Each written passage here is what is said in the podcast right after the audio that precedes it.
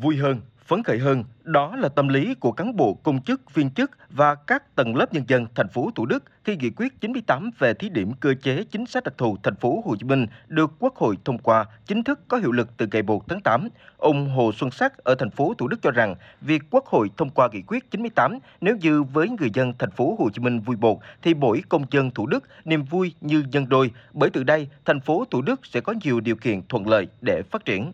Chúng tôi kỳ vọng về à, bộ máy tổ chức của thành phố Thủ Đức, kỳ vọng về cải cách hành chính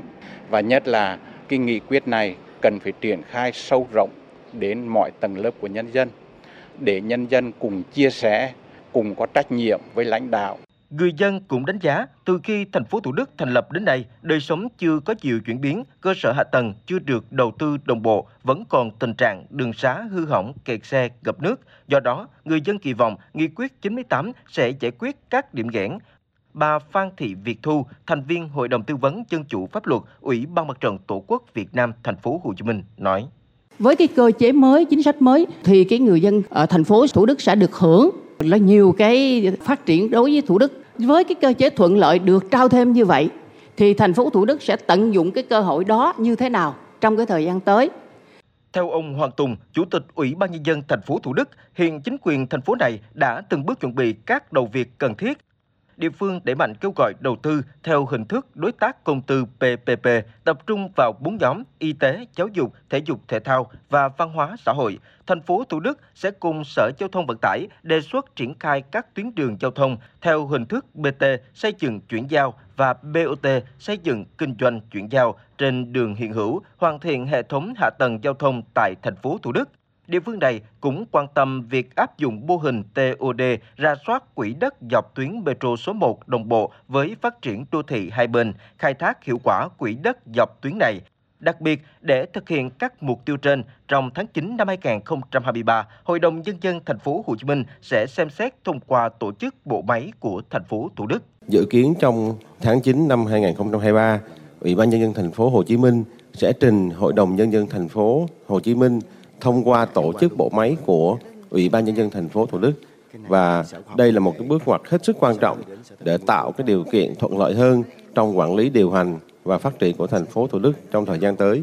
Trao đổi với phóng viên Đài Tiếng Nói Việt Nam VOV, tiến sĩ Trần Du Lịch, Chủ tịch Hội đồng Tư vấn triển khai nghị quyết 98 cho biết, trong nghị quyết 98 đã dành một điều để quy định về cơ chế phân cấp phân quyền cho Hội đồng Nhân dân, Ủy ban Nhân dân thành phố Thủ Đức. Một số nội dung quản lý nhà nước thì trước đây do các sở ngành của thành phố thực hiện thì lần này phân cấp cho thành phố Thủ Đức trên tinh thần làm sao phát huy được tính năng động, sáng tạo trong quản lý phát triển một mô hình thành phố trực thuộc thành phố đầu tiên của cả nước. Theo ông Trần Du Lịch, để triển khai hiệu quả các nhiệm vụ cơ chế đã được nghị quyết 98 phân cấp phân quyền cho thành phố Thủ Đức thì phải đáp ứng một số yêu cầu. Đó là thành phố Thủ Đức phải ban hành các nghị quyết quyết định trong việc tổ chức lại và giao nhiệm vụ cụ thể cho các cơ quan chuyên môn. Ví dụ như vấn đề quy trình thủ tục thẩm định chủ trương đầu tư quyết định đầu tư phê duyệt dự án. Nếu trước đây Ủy ban nhân dân thành phố Thủ Đức phải trình Hội đồng nhân dân thành phố quyết định thì nghị quyết 98 phân cấp cho Thủ Đức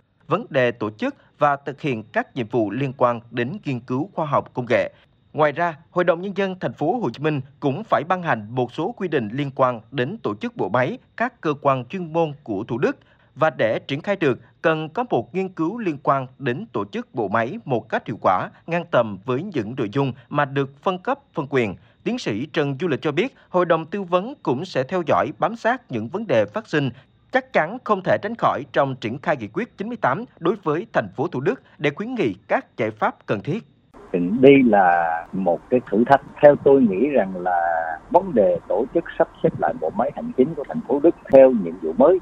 không có nghĩa là cộng công việc của ba cái quận mà nhập lại thành phố Đức mà phải tổ chức cái bộ máy phù hợp về năng lực, về trình độ và bảo đảm hiệu quả để có thể thực thi được cái cơ chế phân cấp phân quyền. Lãnh đạo thành phố Hồ Chí Minh khẳng định sẽ tiếp tục đánh giá cân đối khả năng nguồn lực, chọn giải pháp và lộ trình phù hợp và khi thực hiện nghị quyết 98 thì phải có trọng tâm, trọng điểm và phải có kết quả, đặc biệt là phải nâng cao bộ máy công vụ để đáp ứng yêu cầu khi thực hiện nghị quyết 98. Đây là yêu cầu chung với cả bộ máy của thành phố Hồ Chí Minh và nhất là với thành phố Thủ Đức. Làm sao để khi sắp xếp thì tránh chồng chéo, công kềnh, cần nghiên cứu kỹ lưỡng, lấy ý kiến nhân dân, chuyên gia. Chủ tịch Ủy ban nhân dân thành phố Hồ Chí Minh Phan Văn Mãi nói: Nghị quyết này là nghị quyết hành động, kết quả của nó phải được đo lường bằng cái